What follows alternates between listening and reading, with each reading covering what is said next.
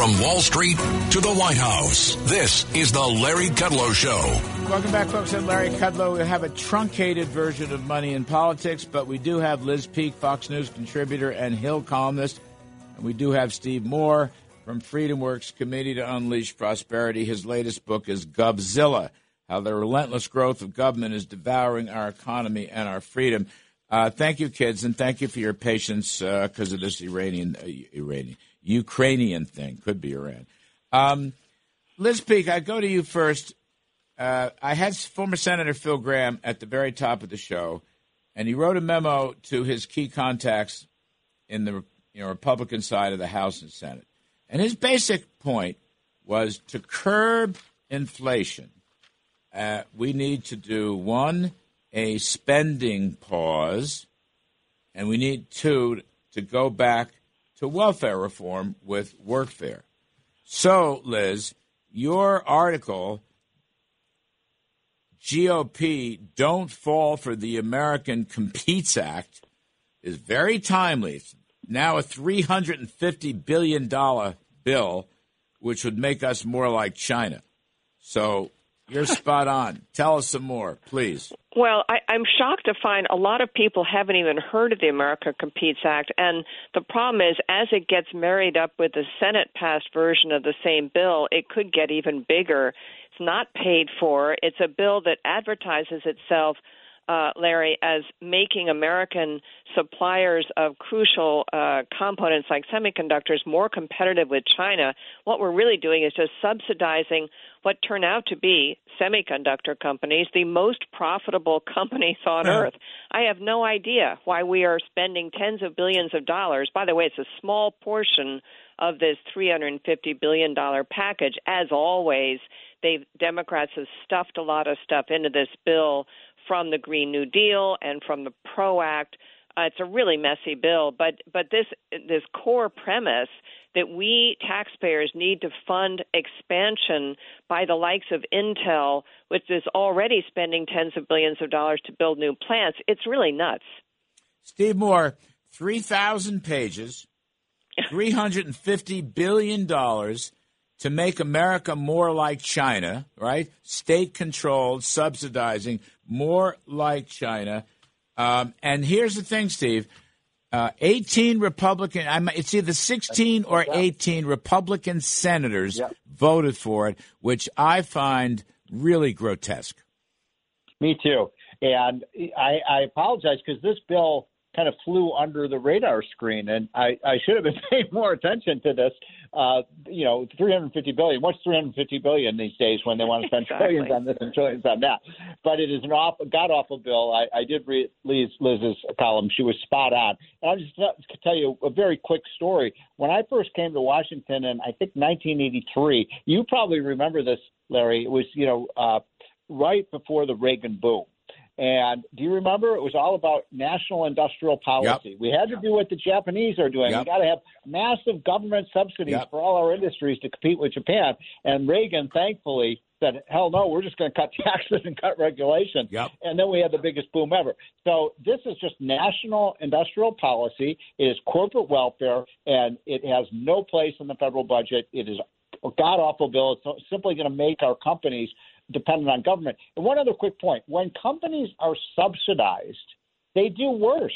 You know, I actually think the wind and solar industry would probably be better off today if we hadn't given them one hundred fifty billion dollars because they just become addicted to government aid. That's a great point, because government aid is not tied to profitability. Exactly. It's tied to political connections. Right. And that's a really interesting, good point. I mean, Liz, to go back to this, I we talked about it on the Uh, T V show.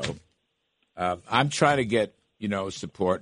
I think if Steve is willing, we should put it in the agenda for, uh, you know, our Save America coalition. Yes.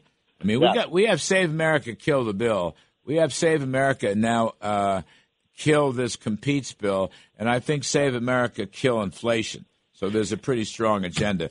But Liz, you know, more generally, what Phil Graham said, we need a spending pause and a welfare reform, is a very interesting solution. I mean, we can talk about the money supply and the balance sheet and all that, but putting that aside for a minute, um, Better to have a continuing resolution, which would spend at Trump levels going back to twenty twenty.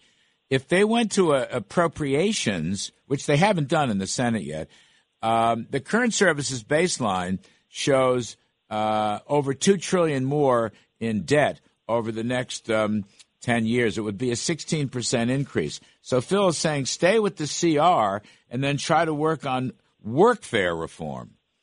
Yeah, I, I mean, I think both of those things are very good ideas. It's hard to restrain Democrat spending, so the C R uh, solution is probably the best that there is. Just, you know, don't allow any more appropriations. For heaven's sake, don't allow any more big bills. And I just want to say one thing about the senators, the G O P senators that signed on to the Senate bill. It was a very, it's a very different bill. So when they get combined, then let's look at, you know, what, who votes for what, but don't equate the two because they are not the same kind of bill. They had a lot of things in there that uh, fell out. Um, but secondly, on the on the workfare, we all know that one of the biggest shortages in America right now is workers. Uh, we all know, thanks to Steve's and other people's really good work on this, that the Uh, tremendous benefits, which, by the way, continue. I mean, people aren't paying attention to the moratorium on rent, the moratorium on student loan payments, and so forth. There's still payments out there being made.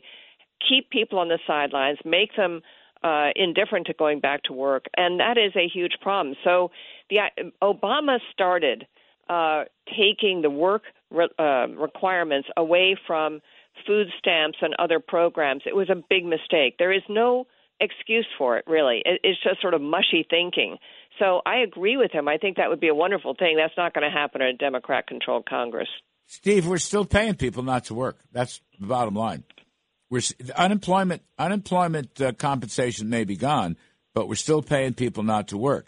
And if people don't work, we will produce less. And if we produce less, we'll have even more uh, too much money chasing too few goods, which is inflationary. So one of my favorite economists named Larry Kudlow has said many times that, and you're so right about that, this, there is dignity in work. Yes, thank you. People who work thank are you. happier, they're healthier, yes. they're yes. financially more secure. We're not doing a favor to these folks who are living on welfare and watching Netflix. I mean, come on, we've got to get people off the couch, back into the workforce. COVID is basically over now, at least this wave is long past. Mm-hmm. Uh, there is no reason why able-bodied people shouldn't be either in a training program or in a in a working or on a job. And, you know, the American people are eighty percent of them are with us on this. Yeah. Yes, we want a safety net so people don't go hungry or lose their home or, or face other deprivation if they lose their job. But the idea is to get people back into the workforce as quickly as possible. We're doing just the opposite. Think about this. It's been two years now that a lot of people have not worked. Two right. years we've helped people out of the workforce. Um, Liz Peek, uh, we don't have a heck of a lot of time, but I'm reading a, a lot of blue state governors and many, many others, but they're starting to loosen up on the mandates uh, for COVID, um, whether it's schools, vaccinations, masks. But, Liz, is it? I throw it out to both of you, but is it really true? Because these statewide, like here in New York, Governor Hochul is ending the um, mask mandate uh, in public places, but then she says she leaves it up to the counties and the cities. So, like, New yeah. York City still has it. So it's like a phony, phony thing. Yeah, no, it's it's having your cake and eat it, too. She doesn't want to be tarred uh, by New York voters for keeping all these restrictions in place, but you know, in New York City, it's pretty hard to figure out why anything's changed or how anything's changed. And she can get away with that by uh, allowing local authorities to make all the deci- the hard decisions. I don't think they are hard decisions. I think this pandemic is in the rearview mirror. Mm. Uh, voters clearly feel uh, that these restrictions are not necessary any longer. And look, if people want to continue to wear two masks and walk around in a hazmat suit, you know, God bless them. Let them do it. It doesn't matter to me, but don't impose that on me. And, you know, the other night we went to the theater. It was great. It was the Music Man. I mm-hmm. highly recommend it. Mm-hmm. Super fun. But everyone in that theater, I mean, there were Nazis at the door, oh. and they went through fifteen times telling you to mask up. Okay, I get it. If there's an outbreak, maybe they have to go dark, and that's horrible. But this is, it's too much, and right. it's gone on too long. We we want relief. I got to leave it there, kids. I wonder if you can get a Savile Row bespoke hazmat suit to wear to the theaters. Uh, Liz Peek, thank you for your patience today. Steve Moore, ditto. I know we ran late, but you're both wonderful folks. I'm Larry Kudlow. Join us during the week. Fox Business, the name of the show is Kudlow, four to five p.m. every day. We will be back on the air, W A B C, next weekend.